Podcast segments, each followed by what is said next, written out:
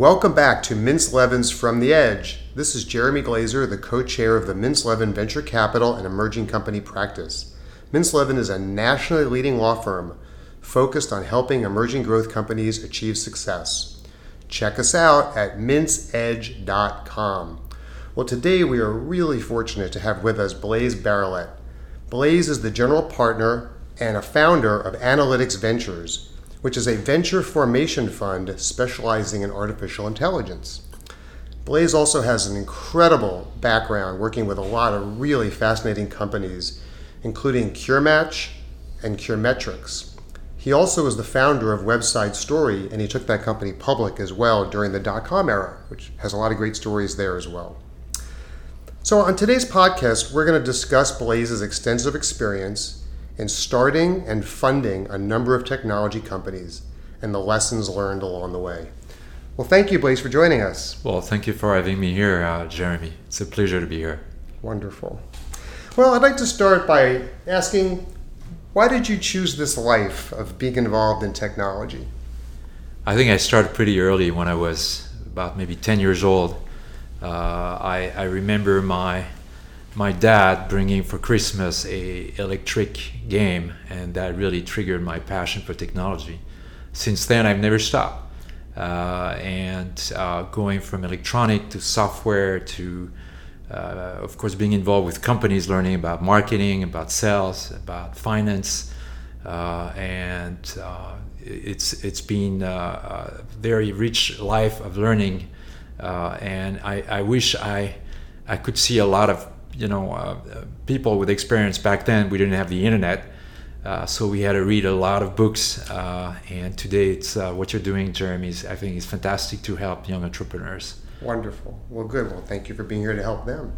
So if you don't mind what was the first company that you started and raised money for? Uh, the, you, you will be surprised. I haven't raised too much money actually. Uh, I think that's probably a secret that explains why most of these companies worked.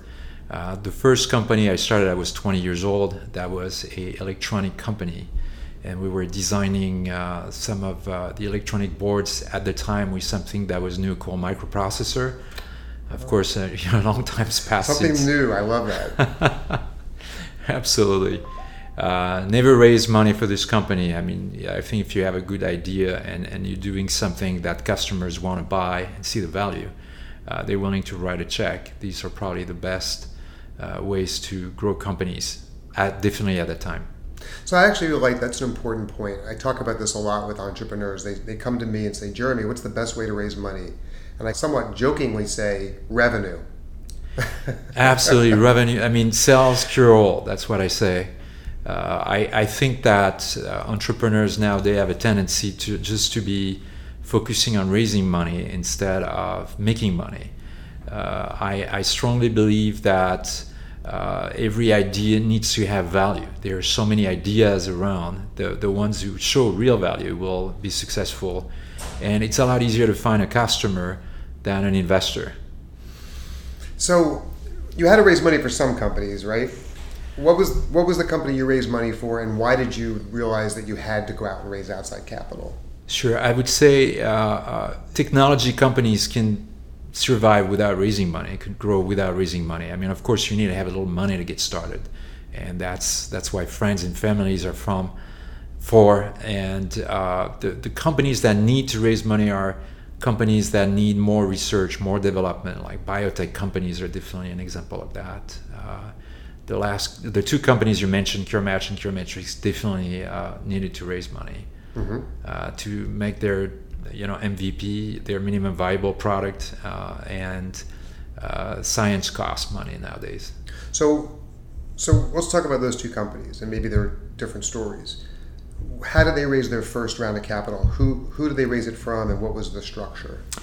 Uh, well, uh, it's an interesting question uh, because I'm the managing partner and founder of Analytics Venture the whole idea is it's so hard uh, for entrepreneurs to start companies, bring funds, and at the same time, you know, uh, start uh, getting investors' uh, interest.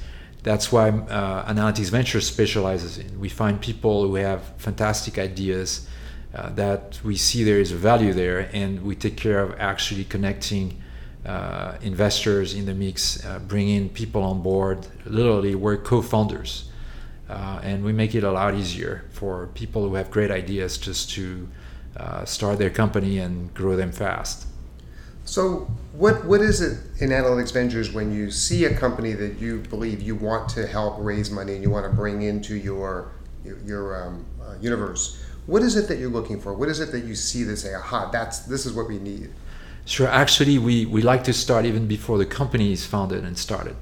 Uh, you know, uh, the, we, we find, for example, that universities are a fantastic ground uh, for us to find these uh, smart people who, who, just dream of researching, and sometimes they don't even think of starting companies. You know, they come up with a technology and they, they, they try to raise a grant and, and, and build their project. And then when we see these ideas, we see we can see right away that there is definitely value there for potential businesses. Artificial intelligence, definitely people uh, can see a lot of uh, interesting, disruptive uh, ways to change the way technology is. And so what we do, we just meet with these people, and sometimes we have to convince them and say, "Hey, we got a company here." They're like, "Really? Do you think so?" Like, yeah, but I don't know. I don't know how to start a company. Well, we know all of that. This is where we help a lot at Analytics Venture, building the company from scratch with these people so they can focus on what they're very good at, which is the technology. I think that would be of great great interest to our listeners if you could help us understand when you say you're building a company. So so I walk in, I'm I'm some you know scientist coming out of let's say say UCSD right with an idea for artificial intelligence, and I sit down with you and I explain the idea. How do you help me turn that idea into a business? So the first thing uh, we, we do is assess uh, the, the technology, you know, to make sure that we really have something, make sure uh, we can uh, protect the technology as well. We need to file provisional patents uh, potentially. And uh, but the, the very next step is to really assess if there is value there. You know, if are we disrupting something uh, I mean, I'll, I'll, give you an example. CureMatch uh, is a new way to treat cancer more effectively than chemotherapy. Uh, we thought right away that was the future, and it's based on artificial intelligence, uh, which is something else we really liked. Uh, so we could assess both the technology there existed, the, the, the co founders of CureMatch are well known scientists uh, in the oncology world, and we could tell right away that there, there is definitely a business there. So that that's the first step. And when you fund those companies, so you've so you've met the founders, you've assessed the business idea. Say, yeah, we think there's a business here, we think there's value, and I like also what you said that it's something sort of disruptive, right? So it's kind of changing the way things are being done in an existing industry. So, so the next step is you raise money with that existing management team. Do you bring other people around them? Yeah, absolutely. Uh, you know, the when I'm talking about disruptive, I think we've categorized uh, companies in three buckets. Uh, we, we, we have companies that have products that are like, I, I would say, uh, like a, a, supplement, you know, a food supplement or something, vitamin. Sure. So they're cool to have, but they're not necessarily something that resolve a pain or an issue. And the second type of companies you have are, I would call that the, the aspirin type. Uh, everybody's got a headache sometime, but not all the time. So these companies are more interesting to us, but just probably not disruptive enough. Okay. And then you have the companies we call chemotherapy. Uh, you need this or you're going to die. And they, they resolve a real problem. Uh, they fix something that is needed. These are the companies we, we're really trying to go after, you know, to build together uh, that kind of disruptive company. Once we find that, we, of course, we already have our fund, and our fund will invest the first money in the company. And then we have limited partners in our fund who might uh, show a speci- specific interest to invest directly in that company. And so we already have all that, these connections existing. So it's pretty easy for us to raise starting money there. Uh, we will grow these companies. Uh, uh, and we'll we like to actually uh, raise at some point more money to grow the, the business faster. And so we, we accompany these companies to a Series A. And after that, uh, it, it's it's a different game for us because we're more focused, of course, on, on starting new companies okay. than continuing until in, to invest until the company goes for a Series B or eventually goes public or whatever. So in that in that first funding, so the, your fund is providing some funding, and your limited partners are also coming in to supplement. It sounds like. What is the typical structure? Is that is that a convertible note? Is it a is it a, a, a simple preferred stock? What's the structure? Yeah, the structure is, is a convertible note. I, I think everybody's familiar with that. Uh, it's it's easier to, to put in place. Uh, legal costs are absolutely nothing, uh, and which we don't like, by the way, Blaise. I can't understand that. Uh, we don't like that either. Uh, but you know, it's we, we're trying to make things simple. Uh, uh, investor like investors like simple things too. Uh, I think the very important thing to understand is there are really two type of investors. There are the angel investors versus institutional investors. And uh, what I've been raising money with both types of investors is a total different target. Angel investors they make decisions very fast. Uh, somebody told me if an angel investor you're talking to asks two, two zillion questions and take three weeks to try to make a decision, you're not going to get his money. Uh, angel investors are people who make a decision quick within a day. They're like, I like the idea, I like the company, I'm in. That's the kind of uh, thing you want. Uh, and then institutional investors is totally different. They come later. They want to see really that there is some business there, that there is sales, there is value, there is uh, a team, uh, and and they will uh, have a strong due diligence to assess uh, if their money is at risk or not. So we're trying to make things very simple to get angel investors hooked up very quickly. Excellent. So I kind of joked a little bit about how you know we as lawyers don't like when it's uh, inexpensive to do the deal, but in, in reality, at this very early stage, it's really important, and we know that to be able to get the money in, you know, as efficiently as possible. You know, and like you said, convertible notes are kind of very standardized. You can do them quite quite uh, inexpensively, and in fact, um, here at Mintz Levin, we've actually automated the whole process. So if a company wants to bring in um, uh, early stage capital on a convertible note, we literally have a little form we fill out and it can generate the purchase agreement, the note, all that. So it is it is something that's very efficient, and I think you're right. Uh, that's the right way to bring in that, that first round of money.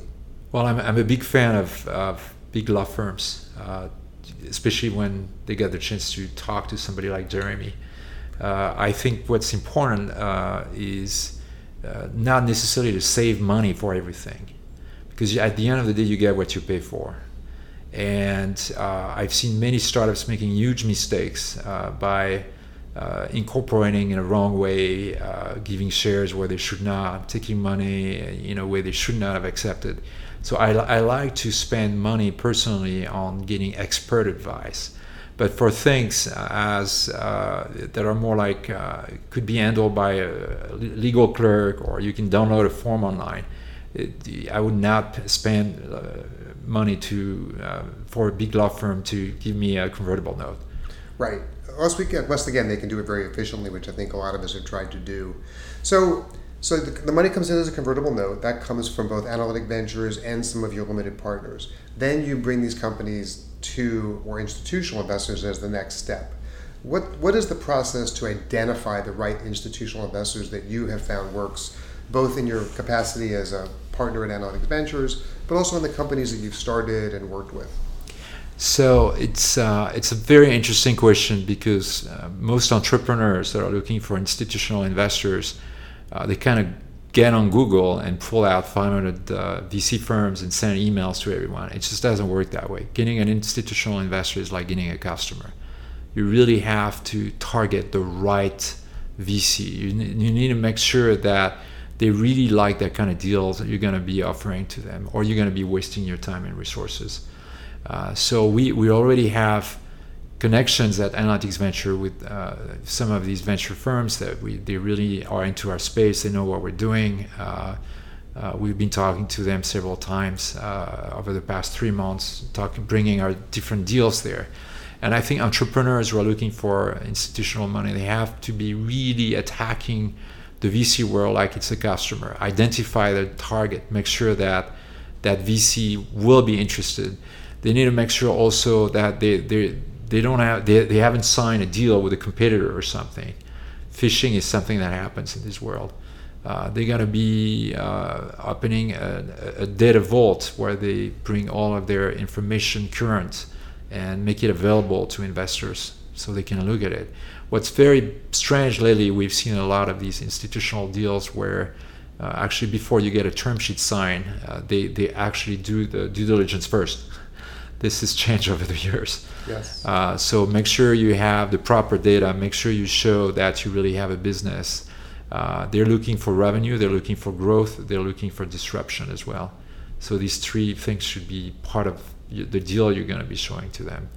And uh, marketing material. You need to have a deck that's clear. Uh, you know, I, I, I, like to have uh, people looking at decks that don't know nothing about that industry. I think they're the best. If you can't sell, uh, you know, a deck to somebody who doesn't understand that industry, it's going to be really hard to sell it to somebody who does. So, so much great, helpful information in, in that. Thank you, Blaise. Uh, I want to unpack that a little bit. So you said that when you're going out to identify the institutional investor, you need to treat it like you're going to get a customer. And you're right that unfortunately a lot of entrepreneurs don't don't take that perspective. If you were trying to find customers, you would never go out there and just go ahead and send a whole bunch of emails out there saying, "Gee, would you like to buy my product?" You'd identify the person who it actually fits, who it actually benefits. You'd put together a whole plan. You'd have, you know, you'd sit down. You'd have a good presentation, you know, package, all that. I think that's a great mind flip for entrepreneurs to think about this that every every VC you approach, it's like a customer. Absolutely. They're, they're like customers and they don't want to waste their time. They don't want to waste your time. Uh, and I think it's very important to send maybe one email to them that's very short, goes to the point, that's very personalized. So you're showing that actually you, you, you did your own work on your own and and I would think the the whole idea is not to uh, give in one email everything about your company, it's just to get an appointment, just to get their interest. Uh, and then once you get their interest, once you get the chance to meet with them, uh, I would say the, the job there is to try to get a second appointment uh, and to make sure that you answer their questions, uh, all of them. They, they, they don't want to have somebody who is a talking machine in front of them. They don't need a chat box. They want somebody who really answer quickly. So make sure you do answer and listen. Just like with a customer. I think uh, 80% of a sale is uh, about 80% of listening. And it's, it's true for investors. So if somebody wants to reach out to Analytics Ventures or reach out to you and your partners there, the best approach is what? Well, uh, they're very welcome to send me an email. You know, Blaise, B L A I S E, at analyticsventures.com. Uh, and they can also, you know, message us on LinkedIn uh, and uh, we're, we're all ears and we'll look at everything. And what do you like? What do you like to receive on that initial introductory email? I, I like to. Uh, it's an interesting question. I like somebody who, who is a little different than the 300 emails I'm getting every day. Uh, I like people to explain to me why we should be interested with what they're doing, and, a short email. We'll we'll check it out for sure. So do you do you want to see like a, like a one page exact summary? Do you want to see the pitch deck at that point, or just a quick introductory email? Uh, pitch deck's fine. Uh, executive summary is fine, and, and, sometimes just a little paragraph could get us excited enough to so we, we get back to you. Uh, and uh, but we we we are really looking at every emails we're getting. Wonderful. So I always like to wrap up with kind of a very uh, typical question. That is if you could look back on your career and if there's something that you would wish you had known when you started out in the entrepreneurial world, what would you tell yourself back then that you know now? I think you have to go through the pain of making mistakes. And uh, if you just, you know, if, you, if I had a time machine, I don't think, with what I know, I don't think I would be more successful today. I think you have to go through the pain of making these mistakes one after another and learn. But the one thing you have to is learn quickly, make decisions, uh, and uh, I think that's how you become successful, making mistakes for sure. Wonderful. Well, thank well, thank you, Blaise. Really appreciate you taking the time. Really, really valuable information for entrepreneurs out there looking to start companies and grow companies. We really appreciate you taking the time. Well, thank you uh, very much, Jeremy, and uh, uh, I can't wait to get emails from Wonderful. your listeners. Wonderful. This is Jeremy Glaser of Mintz Levin, and thank you for listening to this edition of From the Edge.